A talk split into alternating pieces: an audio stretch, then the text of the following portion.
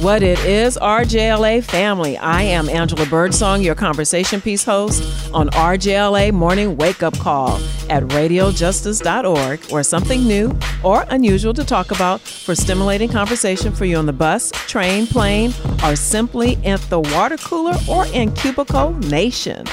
Today on Conversation Piece, my guest is Ashanti Daniel, who was blindsided with a diagnosis of ME also known as chronic fatigue syndrome, imagine being a picture of health, physically strong, and a neonatal intensive care unit nurse, to experiencing profound muscle weakness, overwhelming fatigue, and other debilitating symptoms that her doctors could not explain except that maybe it was psychological. Chronic fatigue syndrome the search for answers in the healthcare system about this illness, and the structural violence against it. Ashanti Daniel, welcome to Conversation Piece. And before we get into your story, tell us what is ME and chronic fatigue syndrome? Okay.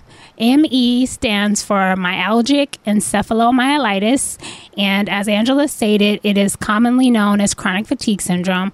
However, those of us that have this illness prefer to go by myalgic encephalomyelitis because the term chronic fatigue syndrome trivializes the illness. It is considered to be a neuroimmune illness that attacks literally every single system in your body. Um, doctors have not done enough research yet, so they're not exactly sure what causes this illness, although many people develop it after a viral illness. How long ago did you have to become an ME warrior? I became an ME warrior in August 2016. That is when I was blindsided by the illness. Unlike some of the other ME warriors who got sick gradually, my illness was immediate. It was like getting hit by a train. Now, now before we get you know deeper into your story, what are what are some of the myths of, of ME and CFS? Uh, there are some doctors who still tell patients that this illness is all in their heads. Um, and that's not just in this country, that's in other countries all over the world, believe it or not, because it is an illness that primarily affects women and women tend to be disbelieved. This is why we're in this situation where one of the myths is that it's all in your head. Believe me, it's not in your head at all. this is no psychological um, basis at all whatsoever. It is a physical illness that affects your physical body. Um, but one part of the illness is because we do not look sick on the outside, that there, we're not suffering on the inside. And I like to say that that's sort of a blessing and a curse for me because the blessing is yes, I don't look sick. I look, you know, I'm thinner, but I look like myself for the most part. However, that allows people to not really grasp how sick I am because on the outside, I look mostly like myself. The other part is the part that's a curse is when you don't look sick on the outside, that is it. Then people don't really realize how severely ill you are. So I say that if I looked on the outside the way my body is a train wreck on the inside that I would scare not only children but adults also. So at least this illness, um, you know, hasn't done that. Are there any any steps to getting diagnosed properly? Diagnosis, unfortunately, is a challenge as there are not very many doctors who know anything about ME. ME is not discussed in medical school, and it's not even discussed in nursing school at this point. Um, and I believe that nurses and doctors need to be educated on this illness so that patients can get the kind of care that they need, the proper diagnosis. For me, I was diagnosed nine months into my illness by an ME specialist that happens to um, have an office in Southern California. But I'm unique in that case. I'm not one of the uh, I'm basically outside of the norm because a lot of places don't even have an ME specialist anywhere near. So people have spent years and years trying to get diagnosed, going from doctor to doctor who can explain their illness. So it took you nine months to get diagnosed. What is what is the average time for for somebody else to get diagnosed? Um, years. Almost everyone else that I have spoken with who has ME, and I've talked to a lot of ME warriors since I've been ill. Most of them, it took years to get diagnosis. Diagnosis. Um, and I actually talk to ME warriors not just in this country, but all over the world. So it's not just our country that has this issue with not taking this illness serious, with not researching this illness. It is the same in the rest of the world. What are the symptoms of ME? And specifically, what, what are your symptoms? Okay, so for me, I have a lot of symptoms. I have something that's called brain fog.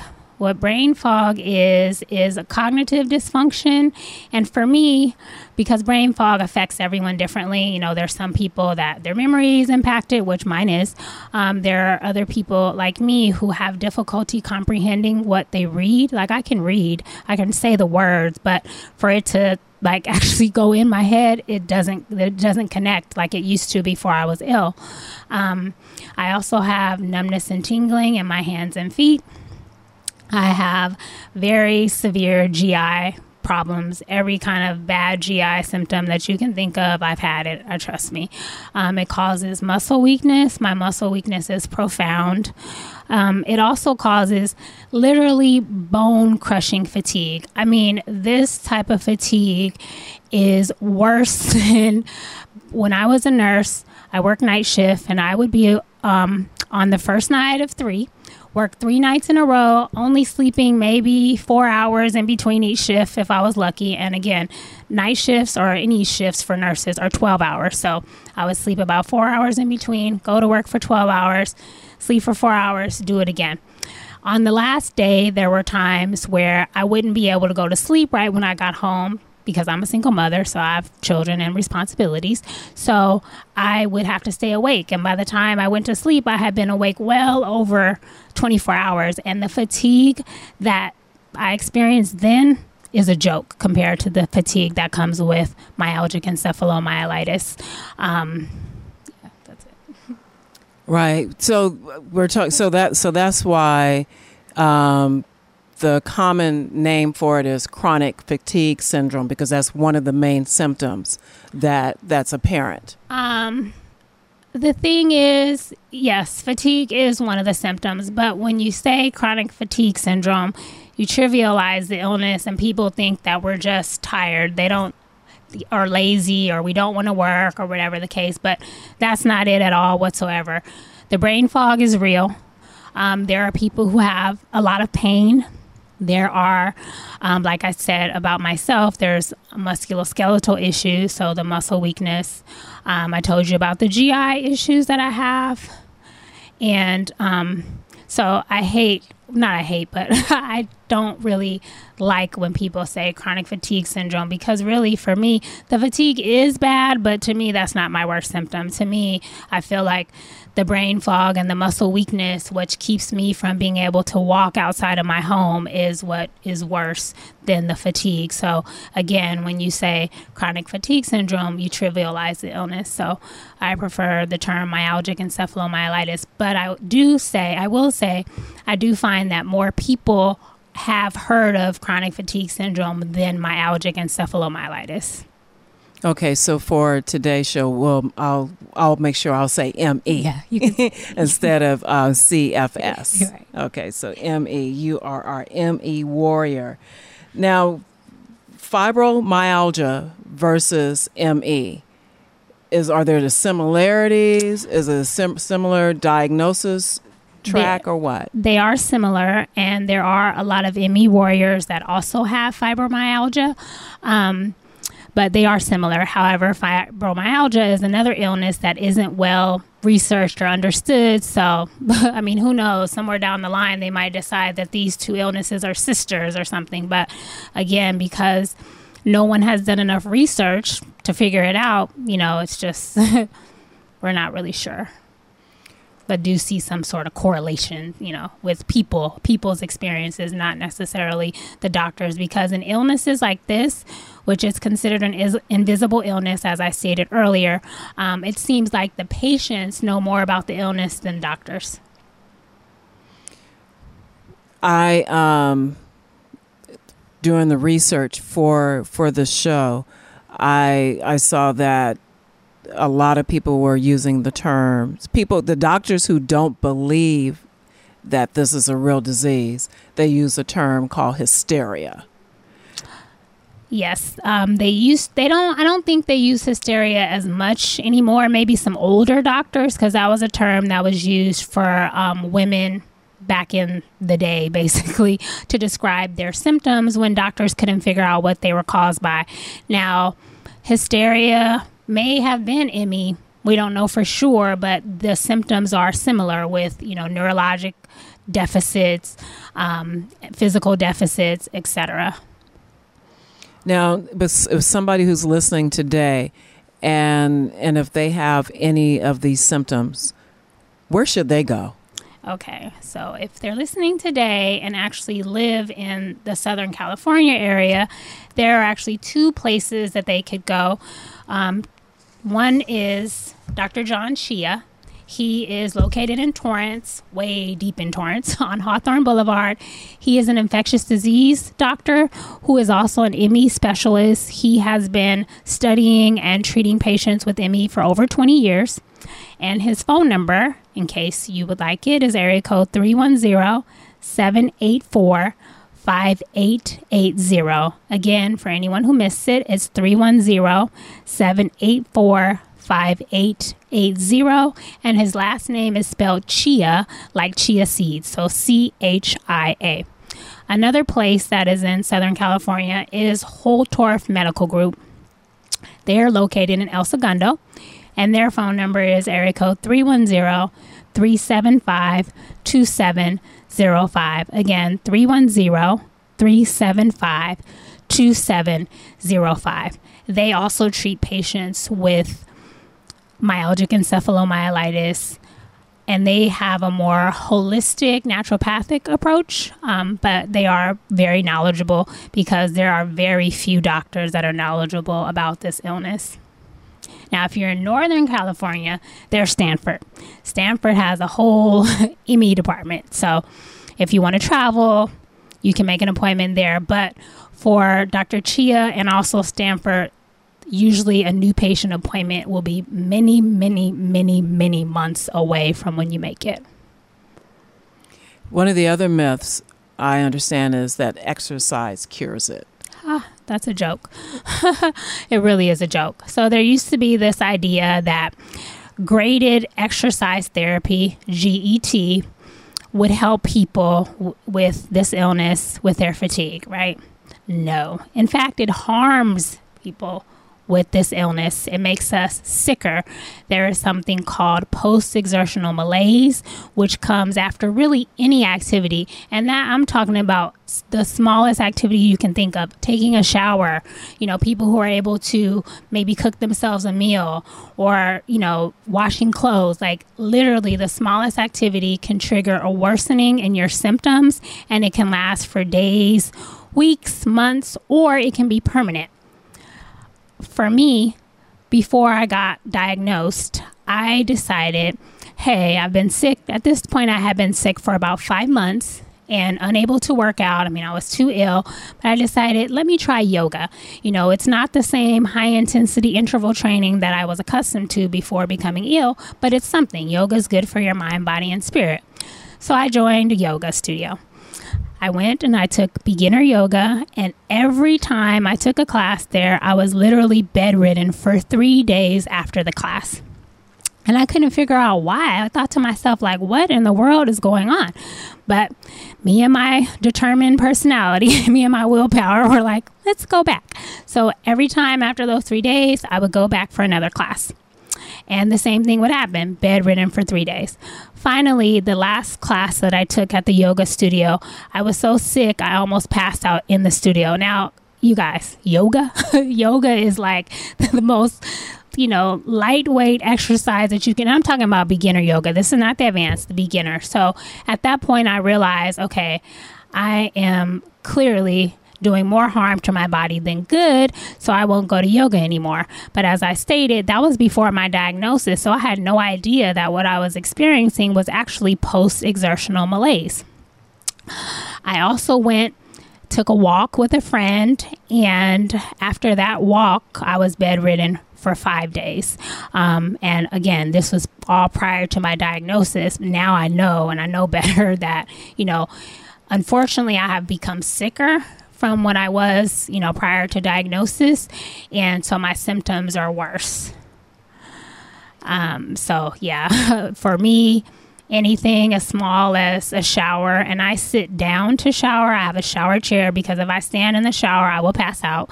Um, and even sitting in the shower, I often suffer with post exertional malaise afterwards for days and days. And this is really considered um, more common than multiple sclerosis. Yes, it is considered to be more common than multiple sclerosis, but because most doctors are not familiar with it, it's underdiagnosed, um, and particularly in people of color who tend to not have the same access to health care and or mistrust health care. So we found find that there are many, many, many people living within me who just have not been diagnosed as yet. Right, 17 million people around the world, from what I understand. Correct who've been diagnosed. Right. Right. Mm-hmm. So we probably can what well you're since you're a registered nurse, what do you think? Maybe double it? Yeah, at least double. Double at least double.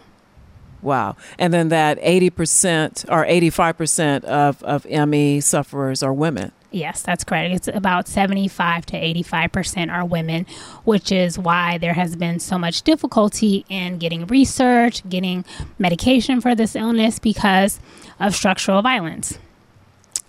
And what that is, is the healthcare system basically brushes women off when they come in complaining of various symptoms. They try to say we're anxious, they try to say we're depressed, they try to say that our physical symptoms are as a result of psychological illness, not physical illness. And so they basically brush us off and we're not able to get care. So that is the way that we experience structural violence in healthcare. And for myself, being a registered nurse, I never thought that I would be a victim of structural violence. I thought that that couldn't happen to me because I know how to advocate for myself. I know both sides of the healthcare industry. I'll be fine.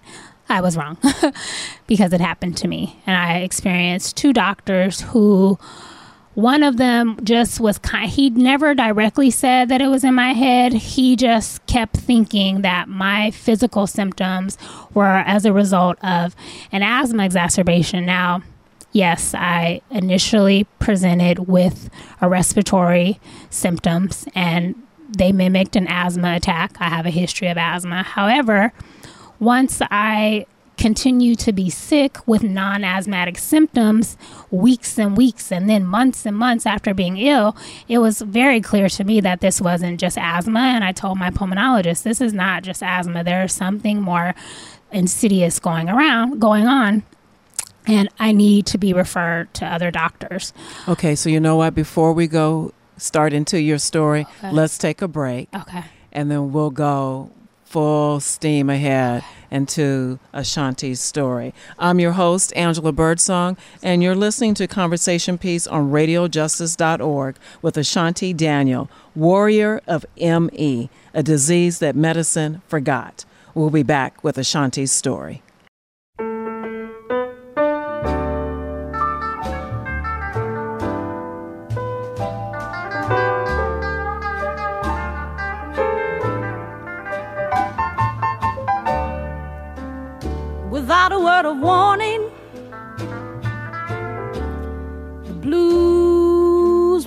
This morning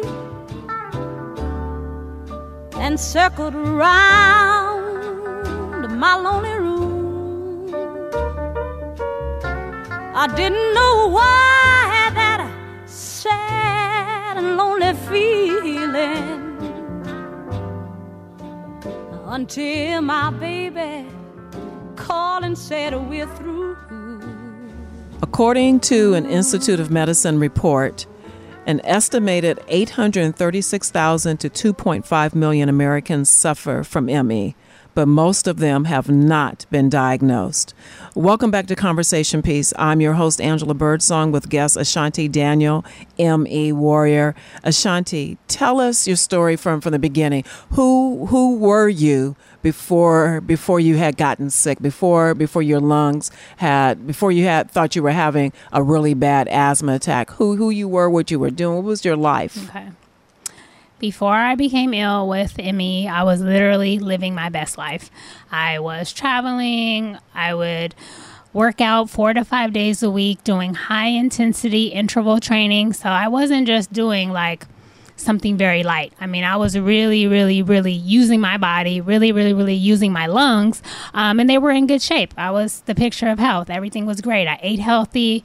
I didn't drink, didn't smoke. I've never even been drunk in my life. what? and I'm almost 40, so. Good for you. so I literally was the picture of health. And then all of a sudden, I got a virus, which I didn't in the beginning know that it was a virus because, as we've stated, it attacked my lungs. So I did present with asthmatic symptoms. I was wheezing, um, short of breath, etc. But there was one symptom that didn't quite match the fact that it was an asthma exacerbation, and that was voice hoarseness. So, a little bit of history about me is I had a total thyroidectomy many years ago in 2009. I have vocal cord paralysis on the right side that was there actually prior to and never returned after the thyroidectomy. But because my vocal cord is paralyzed in the middle, I always have had a normal sounding voice. Well, that was until I became sick with what I found out later was in ME.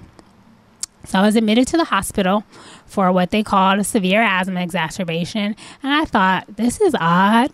I have ne- not been this sick with asthma in 20 years. I hadn't been hospitalized for my asthma in 20 years. It was very well controlled. As I stated, I was working out vigorously and I was fine. So I'm like, okay, this is odd. But I'm like, okay, well, maybe my lungs, you know, something's going wrong. Maybe I got a virus. That's what I thought to myself.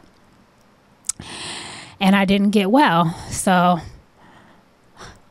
Right, right. You know, um, we we can just take our time. We can take our time telling telling telling your story, and um, I I totally understand that when you're telling your personal story, it feels like you're reliving it.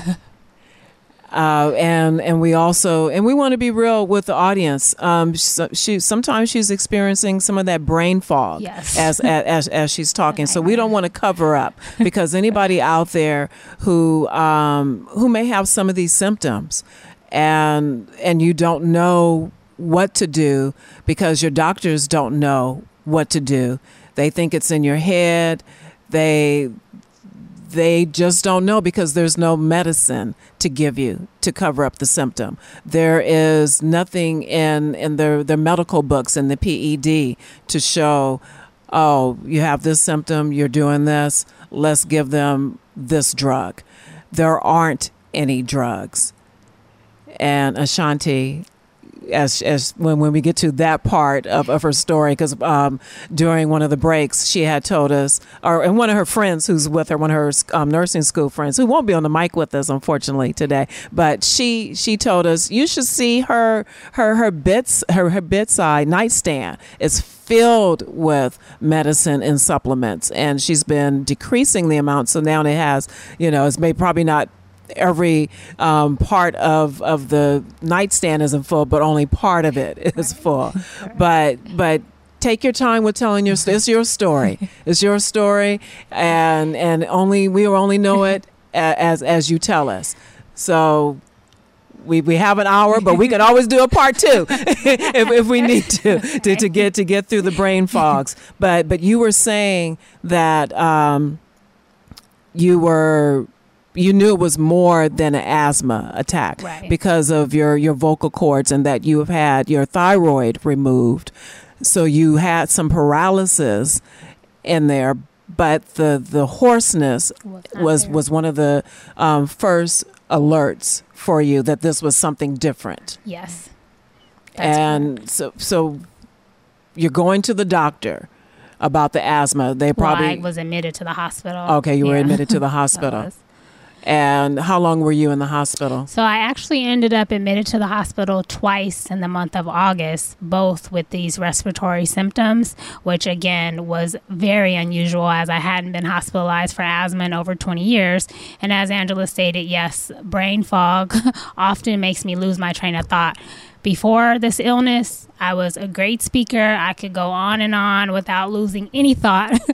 um, but now it's really a challenge. So, in the middle of telling my story, I totally forgot what I was trying to say. I don't even know the point that I was trying to make, and it hasn't come back. So, that's fine. I'll just go ahead and we'll keep just telling go on my from story right here. because Yes. That's what it is. That's what this life is like. So, um, this is real. and I want to be transparent in my experience so that you really understand and grasp the severity of this illness. So, like I stated, I was hospitalized twice in the month of August for these asthmatic type symptoms. Now, another little background about myself is my dad died of a rare autoimmune condition. It was it did not present in the typical way that you see that illness present and it was very aggressive. From the time of his diagnosis to his death was less than 2 weeks and he was in the hospital receiving treatment.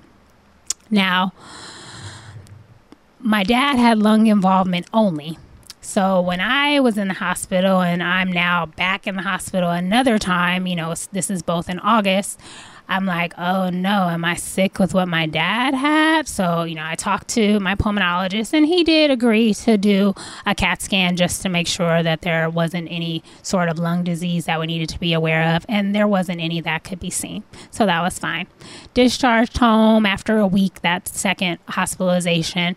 And I was extremely weak. I was actually weak before that hospitalization, but it seems like I got even more weak during the hospitalization. And so i would follow up with my pulmonologist regularly. He had me on all kind of medications. He had put me on there was nothing on my chest x-ray that showed any kind of pneumonia or anything but sometimes they find that in asthmatics if you treat them with antibiotics that that helps with the inflammation and the symptoms or captures some sort of um, bacteria that they can't see on the chest x-ray. So i was discharged with an arsenal. I had an arsenal of meds for asthma and kept going to my pulmonologist. And finally as time went by and i wasn't having any improvement in my weakness or my fatigue or some my hoarseness i mean all these other weird symptoms that i had never experienced before with asthma. So i tell my pulmonologist like okay i need a referral to an allergist. I thought let me see an allergist because maybe i suddenly have some food allergy that i'm unaware of or some additional environmental allergy that i'm being exposed to or something. I mean at this point i was just grasping for, for straws but i just wanted to start somewhere. Um, and for a long time he just said no this is just a severe asthma exacerbation and he continued to treat me as such.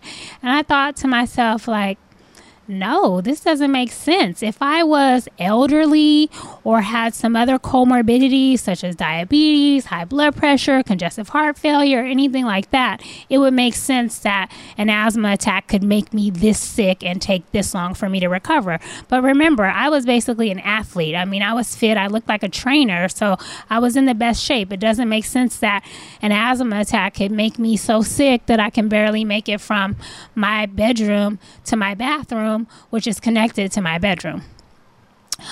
Eventually, my pulmonologist gave in and gave me a referral to an allergist. So that's where it all began, where I finally started to get somewhere, at least with seeing another doctor. And of note, I had HMO insurance at the time. So it wasn't like I could just schedule an appointment with a doctor myself. I mean, I could have done that, but I would have had to pay out of pocket. And that doesn't make sense when you have insurance and you can get a referral. So I just needed my doctor to agree to give me that referral. He finally did and I saw the allergist, no new food allergies, no new environmental allergies, just the same ones I've had most of my life. I mean, he told me I was allergic to breathing, but hey, that's fine. like I have been allergic to breathing my whole life, so nothing changed. I was fine. And then he thought actually that I had something called hereditary angioedema. So, this is an illness that is very, very, very rare. And he had run some blood tests, and some of those blood tests for that illness came up. Um, and I was like, hmm, some of the symptoms of that illness is swelling. You get swelling either external or internal. They see a lot of swelling in the GI tract. And I was like, hmm, at this point, I was having GI symptoms. I'm like, oh, well, maybe it could be. You know, again, we're grasping for straws. And I did have that one blood test that coincided with this illness. So, I ended up hospitalized in November of this is all in 2016, in November 2016, with basically what they ended up diagnosing as a hereditary angioedema attack. My presenting symptoms were um, I was unable to eat for about a week prior to being admitted to the hospital. I could drink liquids I could have broth, but I could not eat anything solid. Anything that I had that was solid literally felt like it was getting stuck the entire time and went down my esophagus um, and into my stomach. I mean, it was excruciating pain. So, who's going to keep eating when you feel like that? I mean, I literally felt like I was going to choke, suffocate. I mean, I can't even describe what it felt like, but it was scary because I'm like, what is going on with me? I've never had this problem and I'm eating healthy foods. It's not that, you know, I didn't have food allergies, so it can't be something I'm eating. And um, so they thought that it was this HAE attack. That's what hereditary angioedema is called for short. I had multiple tests in the hospital. They treated me with fresh frozen plasma, which is one of the ways that they treat hereditary angioedema attacks. And I seemed to respond to the fresh frozen plasma after a couple of days. So I was in the hospital in November 2016 over Thanksgiving. That was about nine or 10 day hospitalization. Got out still wasn't better. So, hey, you guys think I have HAE? Okay, that explains maybe this GI problem that I'm having, but it doesn't explain the rest of my symptoms. There's nowhere that says HAE comes with profound muscle weakness or fatigue or any of that. So I'm like, okay, that may be one piece of the puzzle, but it definitely isn't the whole puzzle. So I continued on. I finally got to see an infectious disease specialist that I requested. I go to the doctor and he was completely useless. He gave me an order for a couple of blood tests, nothing really extra special. He did test me for some parasites, but that's because I asked for that testing. I, you know, advocated for myself. So he agreed to run those tests. I went and had them done. It was all unremarkable. So then, because I was going to other specialists, I'm like, let me get copies of my medical records just so that I have them. Although most of the specialists obviously had access to my medical record, but still, I wanted to have copies. So I get a copy of his consult note. This infectious disease specialist had the audacity to write on his consult note that my symptoms were um, due to a psychological problem. I mean, he I'm like, hmm, you spent less than 10 minutes with me. You didn't even physically examine me. Like you didn't even touch me. You didn't even listen to my heart or my lungs or anything. And you have the audacity to put in my consult note that my symptoms are caused by or have a psychological basis. Absolutely not. So I sent that doctor a not so nice email and told him about himself and demanded that he remove that incorrect information from my chart and he did he appended the consult note and took it out of there thank god i was lucky because that doesn't happen for other people. But because I knew how to advocate for myself with my, you know, background as a nurse, I said all the things I needed to say and he totally agreed. He apologized. He said he had no right to include that and he shouldn't have. So anyway, got through that. Then I go from specialist to specialist to specialist to specialist. I'm talking about multiple neurologists, a rheumatologist, another pulmonologist. I mean, almost any kind of specialty you can think of, gastroenterology, all of them. And it wasn't until I was hospitalized again in April of 2017 that I found out about ME. I actually found out about ME from my sisters. they were helping me with the research all along, trying to uncover what was causing my symptoms. I mean, we came up with all different kind of things, but my symptoms matched ME, and I found that there was an ME specialist um, locally, and I made an appointment. I finally, I actually was not supposed to see him until August 2017 just because he's booked many, many months in advance. However, I saw him and receive my diagnosis of ME on International ME Awareness Day, which is on May 12th every year and it's worldwide. So for me, my diagnosis was on May 12th, 2017, and it was Dr. Chia, the doctor that I talked about earlier in Torrance, that diagnosed me. So here it was. I finally had a diagnosis, but I mean, I'm stuck. like, this is an illness that there's no FDA approved meds for.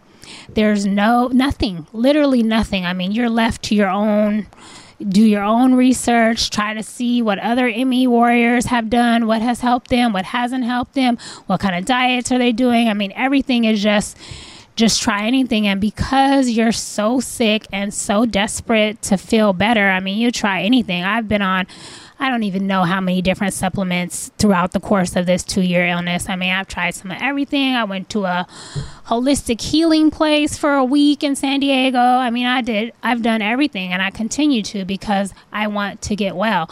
I miss my old life, but this is a chronic illness and chronic means that there's no cure. So, really, without a miracle or some miraculous breakthrough in research, which that would be at least 20 plus years away, um, I'm going to have this illness for the rest of my life and have to learn how to accept the fact that life as I knew it pre ME no longer exists. That's a lot. It is. Yeah. Nine months to get a diagnosis. Yes, nine months. And four hospitalizations. Yes. During that time. Yes. And um, so who who came up with the description of ME for you? Um, actually, my sisters are the ones that found the research because throughout the time, like my girlfriend said, she was helping me research, I was researching, and then my sisters were researching as well because we're all trying to figure out what in the world is going on. Like, I'm not getting better. They keep coming up with these diagnoses that don't explain everything, so there obviously is something else going on. So it was my sisters, and I looked on the website and saw that there was a doctor locally and made an appointment so that I could find out what's going on. Okay, well, when we come back, we'll um, talk further about the disease and your diagnosis journey and start to give some resources to to everybody um, who may not be able to advocate for themselves as well as you did and who may not be in an area where ME is is studied right yeah. You're listening to Conversation Piece on Radio Justice Morning Wake Up Call. I'm your host, Angela Birdsong, and we will hear more from Ashanti Daniel, neonatal intensive care unit registered nurse, who is opening up about her illness that doctors told her was all in her head. We'll be right back.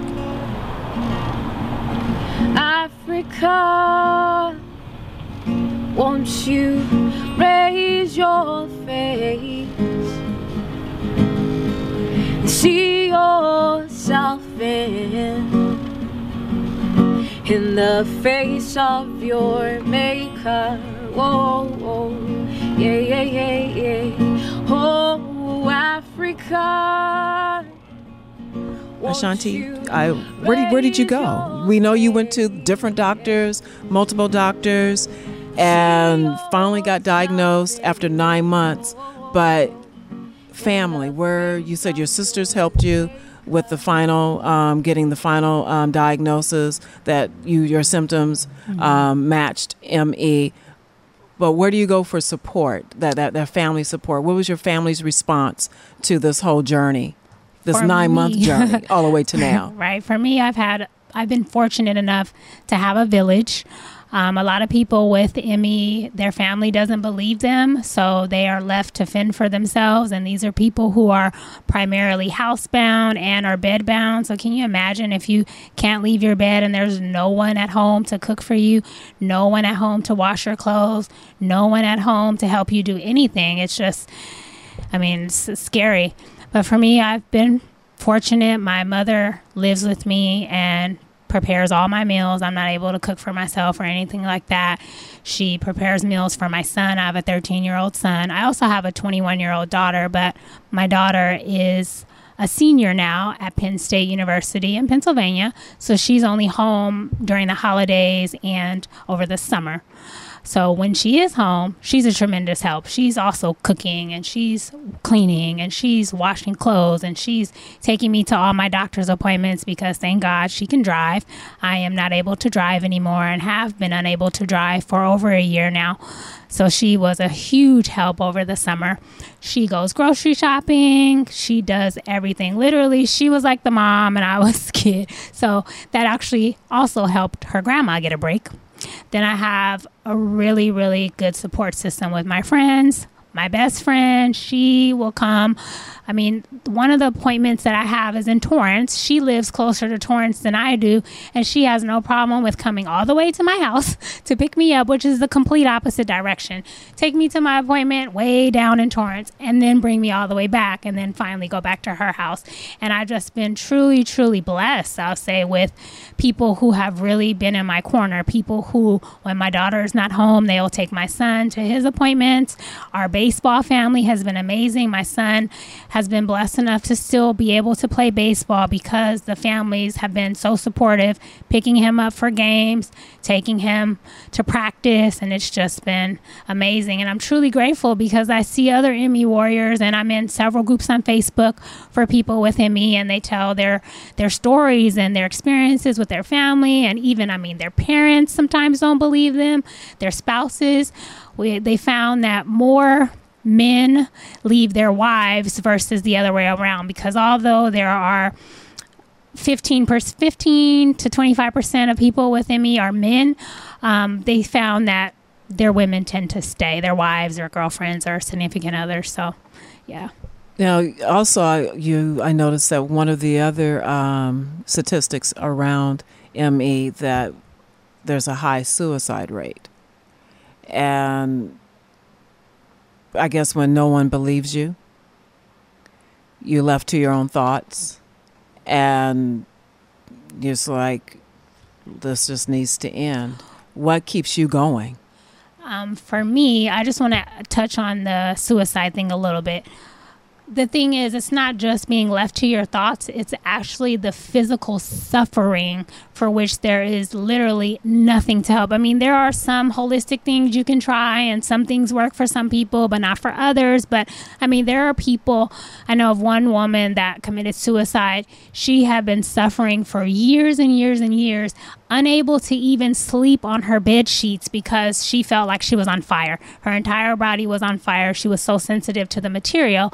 And she lived in a country where assisted suicide is available. And so she finally, after many, many years of suffering, I mean, she had been sick, I believe, for like 20 plus years. And she finally decided she couldn't take it anymore. I mean, she didn't have family to help her and she was suffering and there was no end to her suffering in sight. So it's like, she had nothing to hope for. Now, for me, I've been, I mean, none of this is fortunate, but I guess there are some silver linings. So at least I was diagnosed at a time where there's more being done for ME. I mean, we're still a long way away, but at least I can see, like, okay, there's some research going on at Stanford. I mean, you know, we really need the National Institutes of Health in Maryland to take this illness serious and start allocating funds for research there because that's where we'll see the much be- the most benefit.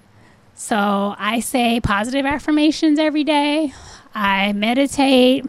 I always try to look for silver linings. And I'm not going to lie. I mean, there are times where I can't find the silver linings. I mean, some days are really, really, really bad. But there's always tomorrow, and tomorrow generally comes with silver linings. And because I've been so blessed with so much support, that has made a huge difference. Because if I didn't have my mom or my friends or my daughter, I mean, well, first of all, I probably would have died of starvation by now because I can't cook for myself. I can't even make it to my kitchen. So just imagine laying in your bed, unable to care for yourself. I mean, what's going to happen? You can't eat. So I've been blessed to have those people behind me. But for the others who suffer with this illness and don't have that, I just can't even imagine. And one thing I will say also that was not mentioned earlier is that this is a spectrum disorder, similar to how MS is a spectrum disorder. So there are people that are mildly ill, there are people that are moderately ill, there are people who are severely ill, and then very severe. So people who are on the worst end of the spectrum, of course, need more support. There's actually a gentleman in he's located up north, in fact, and he has been bedridden for years. I don't even know how many years, but he's unable to eat. So he um, is on TPN, which is total parenteral nutrition, basically through an IV that's in his arm. Um, and he really doesn't speak. He has to stay in a dark room. He has to have headphones on. He has to have eye mask on because a lot of people with ME have a symptom of light sensitivity, sound sensitivity, and even some people have tactile sensitivity. So some people can't tolerate hugs or any of that because it causes them so much anguish and pain. Amazing. What are some of the, the negative setbacks that you have experienced with, with this disease personally? From, from so we already know that you have a, a, a great village around Mm-hmm. you. What about those that may not be so understanding? Right. So, with this illness, I have missed, I don't even know how many. I mean, I've missed weddings, I've missed birthday celebrations, I've missed so much of my son's baseball. And before I became ill, I was literally the baseball mom of the year. I mean, not to toot my own horn, but I literally never missed a game. I never missed a practice. I would go without, well, no, I did miss practice, but I never missed a game. I would go without sleep. For example, there were sometimes he had 8.30 or 9 a.m. in the morning games, and I would have just worked the night prior from 7 p.m. to 7.30 a.m. And I fly from the hospital to the baseball field in my scrubs to be there to support my son. There were other times where he had games in the evening and maybe I had to work that night. So I would go to his games in my scrubs stay at the game to the last second to still make it to work on time.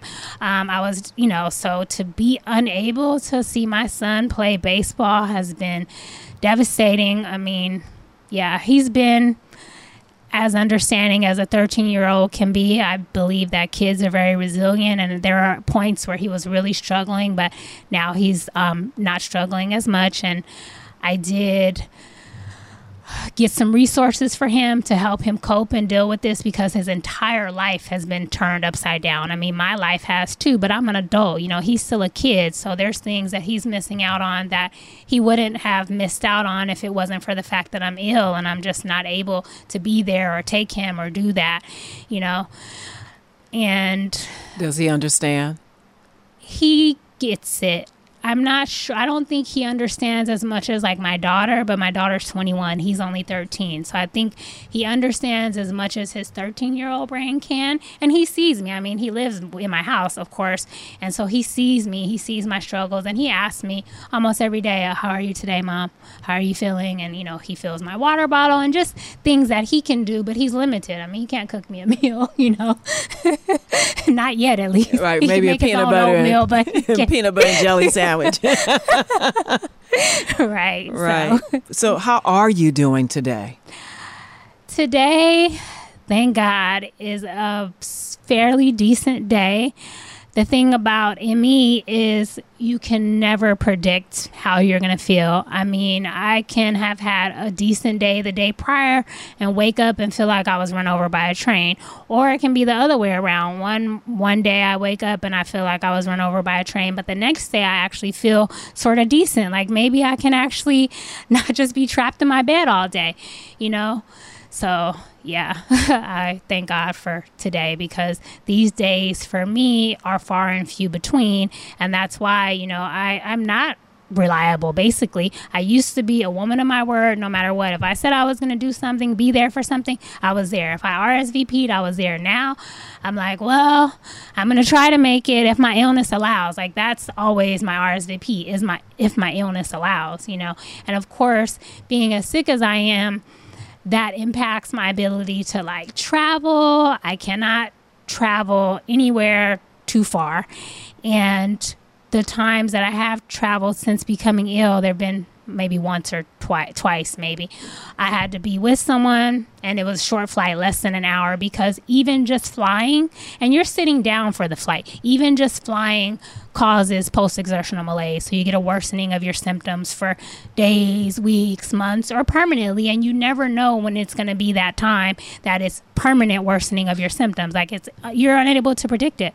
What do you mean? What do you mean by permanent? Permanent meaning that you never return to your previous baseline. So, you know, everyone's baseline with this illness is different. We all have, you know, suffer differently and have different things that impact us, but there's a baseline of, you know, our best day, I guess you can say. So, when the post exertional malaise is permanent, you never return to that best day that was there before the P, the post exertional malaise happened. And actually, I think that that is part of the reason why I'm sicker is because um, I didn't know earlier on that first of all before diagnosis i had no idea that pers- post-exertional malaise was even a thing. So of course i couldn't um, change my actions accordingly. But even since becoming ill i think there were times where i pushed myself more than i should have. And now i mean i'm paying the price. Like i said earlier i can't drive. I spend most of my time literally in my bed um, definitely in my house. I mean i get out for doctor's appointments. I have to be driven. I'm in a wheelchair. I'm not able to walk outside of my home. I mean it's it's a nightmare. And when i first became ill i was weak but at least i was still able to walk. I was still able to drive but um, now because of i've had post-exertional malaise from different things that i wasn't aware of and now i'm worse as a result. When you say you're unable to to drive, is it um, that it it takes a lot of physical exertion? You can't concentrate. Your your body can't um, do those motor functions. What what does it mean when you you're unable to drive? For me, it's a combination of both. Number one, it's unsafe. If I was on the road, it's a very high um, probability that myself or whoever's in my car or the other people could be killed. So for me, it's both physical and also the brain. So physically, I am very, very weak. And of course, everyone who drives knows driving a vehicle required, if you have to make an emergency maneuver, you need a little bit of strength. I mean, you don't have to be superwoman, but you need some sort of muscle strength so you can turn the wheel quickly, you can slam on the brakes, etc.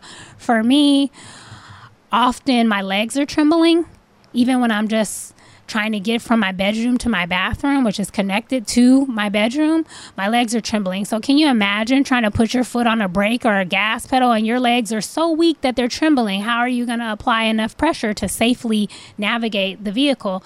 And then the other problem is the brain fog, the ability to focus and concentrate. I mean, I've been driving for a really long time, but the last time I drove, I have no idea how I made it home. I was in a total blur. Like, I, I don't even know. I don't know what streets I went on, any of that. I just wasn't really there because I wasn't focused. I wasn't concentrating.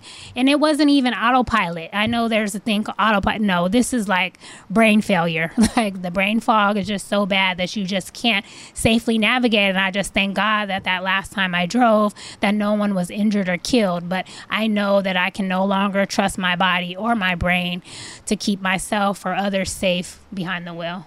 So, and you you decided I'm going to tell myself to stop driving, or just someone else. I decided on my own because, you know, I, I'm a nurse. I'm a, you know, I love people and I would never be able to live with myself if I caused someone to be hurt or worse, killed because I shouldn't have been behind the wheel when I know better. I know I shouldn't be driving, you Right. know. Right. So a self-imposed restriction yes. from from driving. I I know um, during well, our physically not able. Physically not my able. My legs are trembling. Like, Right. can't. That doesn't work. right. Oh my goodness. I need to be able to hold the wheel and turn the wheel. You know, those things are no. I'm weak. I've you know my muscle weakness. And you also have some cardiac problems Yes. too. So I also have something that people with ME commonly have, which is dysautonomia. So it's a dysfunction of your autom- um, autonomic nervous system. And what comes with that is typically POTS. Like POTS stands for postural orthostatic tachycardia syndrome. What happens with that is one, my blood pressure runs very low people with ME tend to be chronically dehydrated, which explains the low blood pressure. And I drink tons and tons of fluid every day, but I never can seem to get on top of that. So, I mean, my blood pressure has been, for those of you out there who know blood pressure, has been as low as 80 over 40. I'm a grown adult. That's not a blood pressure that you should have, but that's what it is within me. And if I don't, even when I sit at the end of my bed and dangle my feet before I stand up, there are still times where I stand up and everything goes black. I have to hold on to the wall. I mean, I have balance issues. I mean, there's a number of symptoms that come with this. I have um, palpitations, which are where your heart is racing rapidly.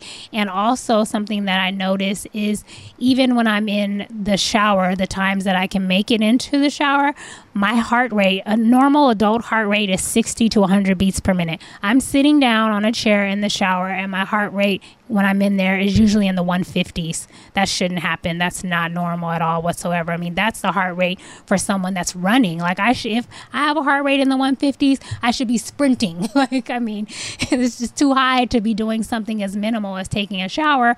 And that's something that even myself I took for granted before I became ill. I took two showers a day, long showers. I love the shower. So to be physically unable to get myself in the shower every day has been oh God, it's it's been really hard. It's been really, really, really a challenge to cope with. So high pulse rate, low blood pressure, not being able to physically take a shower, drive. How do you help other people who have ME? So, because I was diagnosed on International ME Awareness Day, to me, that was a sign that I need to do the best that I can because, of course, this illness limits me, but do the best that I can to advocate for all ME warriors, especially the ones who cannot advocate for themselves. So I've sort of used my social media as a tool for advocating. My Facebook, I'm on Facebook under my name, Ashanti Daniel. I'm on Instagram under Ashanti RN, so that's R for registered, N for nurse. um, and although I am unable to work anymore, I'm still a nurse and I will always be a nurse at heart, even when my body fails me and doesn't allow me to perform, you know, my career. There is a documentary that you guys can watch, and it's very very informative. It's called Unrest, and it was directed by Jennifer Brea, who is also an ME warrior. It is available on Netflix, so you guys have no excuse. You can watch it for free. Um, there are also hashtags on social media that you can look up, especially Instagram. Instagram has it now where you can click on a hashtag to look at other posts with that same hashtag. So one of them is millions missing. So you'll see hashtag millions missing. And what that is, is that's for all the ME warriors who are missing from their lives. So, like for me, I'm missing from nursing, I'm missing from being a baseball mom, I'm missing from flying to Penn State to go to football games with my daughter, which is what we talked about before she started college there. Um, I'm missing from a lot of things, but every May 12th, there's a Millions Missing March in multiple countries, literally all over the world. And everyone bands together, and there are t shirts that say hashtag millions missing. Um, and we try to advocate for other ME warriors, discuss, you know, what can be done on the, you know, in the government, on NIH. I mean, all these areas where we need people to do something and get moving. So millions missing because we're all missing from our lives. There's people missing from dancing. There's people missing from being doctors. I mean, you name it, people are missing from it. And so that's what that hashtag stands for. There's also hashtag time for unrest, which I think is self-explanatory. That has to do with the documentary Unrest. So you look under that hashtag and you will see multiple posts by ME warriors all over the world, not just in the United States. Additionally, um, there is the ME Action Network. You can go to their website, you can sign up for their um, newsletter that will come via email, and they have a lot of information about you know government petitions to sign. Also, they have they host you know meetings to try to get together and try to figure out how we can address the fact that this illness is not taught in med school. Some of the best facilities in the country know nothing about it. I mean, UCLA is one of the best countries. Cedar Sinai Medical Center is one of the best in this country, and there's no specialist at either of those places for people with ME we are in desperate need of able bodied people to join in our fight for research because most of us are too sick to advocate for ourselves. And even for me, I advocate as much as I can, but there are many, many days where it's impossible. I can't. So, we need able bodied people on board because you guys will be the ones to help create change. Ashanti, thank you so much. Thank you to Leslie Radford, the visionary of RJLA, Adam Rice, program director, Michael Washington of M Wash Soul for the opening and closing theme song, and always you, our RJLA family. Remember to be on guard, stand firm in the faith, be brave, be courageous, and let all that you do be done with love.